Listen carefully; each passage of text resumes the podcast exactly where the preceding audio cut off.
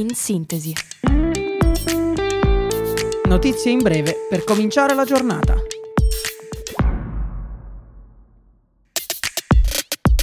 Buongiorno a tutti da Radio Yulm, io sono Stella e questo è In Sintesi, il podcast dedicato alle notizie del giorno. Il 18 novembre è stato ritrovato in provincia di Pordenone il corpo di Giulia Cecchettin, la giovane uccisa dall'ex fidanzato Filippo Turetta. Presenti ferite da arma da taglio al collo e alla testa. Le ultime immagini dei due risalgono alla scorsa settimana, quando delle telecamere di videosorveglianza hanno ripreso la violenta aggressione. Dopo una fuga di sette giorni, l'assassino è stato arrestato in Germania nella giornata di ieri. Era stato fermato dalla polizia perché in sosta sulla corsia d'emergenza e si è arreso senza opporre resistenza. Il presidente della regione Veneto, Luca Zaia, dichiara il lutto regionale. Con Giulia sale a 102 il numero di vittime di femminicidio registrate nell'ultimo anno. Continuano i bombardamenti israeliani su Gaza. Il personale dell'OMS è riuscito ad entrare nell'ospedale di Al-Shifa per l'evacuazione degli ultimi feriti e dei membri del personale. Nessuna novità sull'accordo per il rilascio degli ostaggi dopo settimane di negoziati. L'accordo potrebbe concretizzarsi nei prossimi giorni. Il presidente degli Stati Uniti, Joe Biden, ha dichiarato che, al termine della guerra, dovrà essere l'autorità nazionale palestinese a governare Gaza. Dirottata da alcuni ribelli yemeniti una nave da carico connessa a Israele.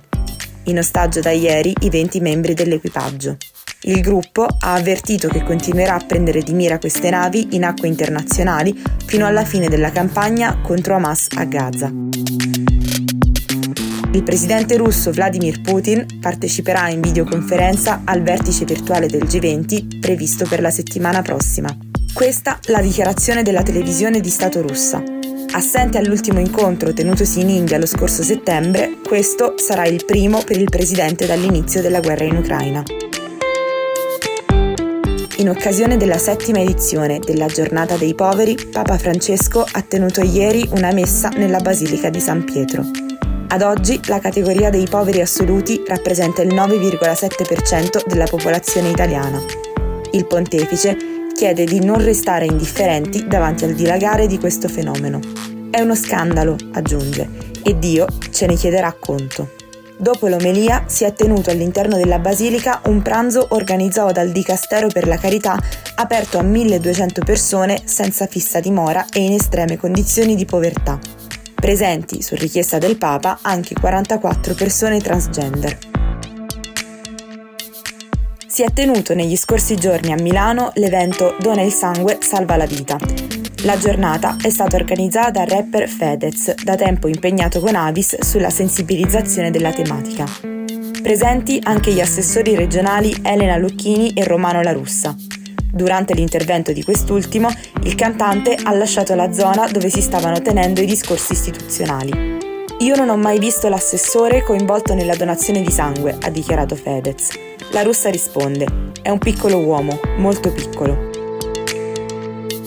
Sconfitta per Yannick Sinner che non si aggiudica la finale del torneo ATP Finals di Torino.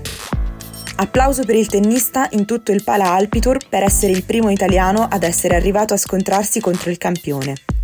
La vittoria va al giocatore serbo Novak Djokovic, che guadagna il suo settimo successo alle finals. Quella di oggi è stata una delle migliori performance della stagione, dichiara Djokovic dopo il match. In ultimo si complimenta con Sinner puoi essere orgoglioso di quello che hai fatto. Prende il via Fondamenta, corso online di 48 ore organizzato dall'Università Yulm. Dalla Bibbia ad Apocalypse Now vengono discussi 12 pilastri della civiltà da una faculty d'eccellenza.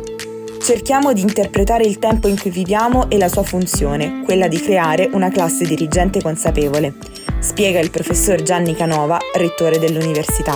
Per gli studenti dei corsi di laurea triennale sarà possibile inserire il corso da 6 CFU nel piano di studi.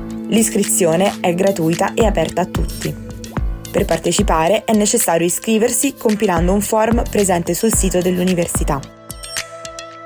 Anche per oggi è tutto. Appuntamento a domani, sempre qui su Radio Yulm con In Sintesi.